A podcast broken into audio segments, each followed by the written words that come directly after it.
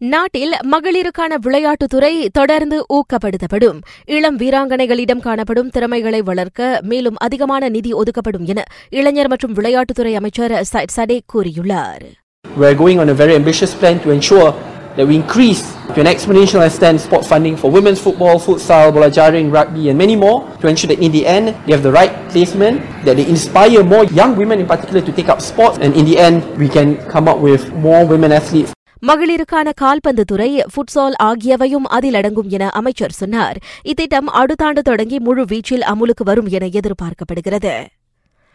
கால்பந்து துறையில் தொடர்கதையாகி வரும் இனத்துவேச சர்ச்சைகளுக்கு முற்றுப்புள்ளி வைக்க மான்செஸ்டர் யுனைடெட் முன்னாள் வீரர் பில் யோசனை அளித்திருக்கின்றார். அதாவது கால்பந்தாட்டக்காரர்கள் அனைவரும் ஆறு மாதங்களுக்கு சமூக வலைதளங்களை புறக்கணிக்க வேண்டும் என்பதே அவரது பரிந்துரை. இனத்துவேசத்திற்கு எதிராக சமூக வலைதள நடத்துனர்கள் நடவடிக்கை எடுக்காத பட்சத்தில் ஆட்டக்காரர்களே அதற்கு முடிவு கட்டுவதுதான் சரியான நடவடிக்கை என அவர் கருதுகின்றார்.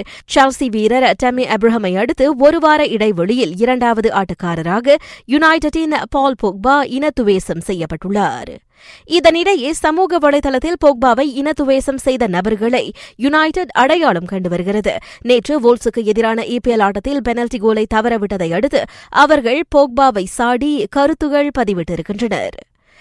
பிஎஸ்ஜி வீரர் நேமாரை வாங்கும் விவகாரத்தில் பார்சலோனாவையும் ரியால் மட்ரிட்டையும் முந்த யுவேந்தஸ் தயாராகிவிட்டது. அந்த பிரசீலிய வீரரை வாங்க யுவே நூறு மில்லியன் யூரோ தொகையுடன் பவுலோ டிபாலாவையும் விட்டுக் கொடுக்க முன் வந்திருக்கின்றதா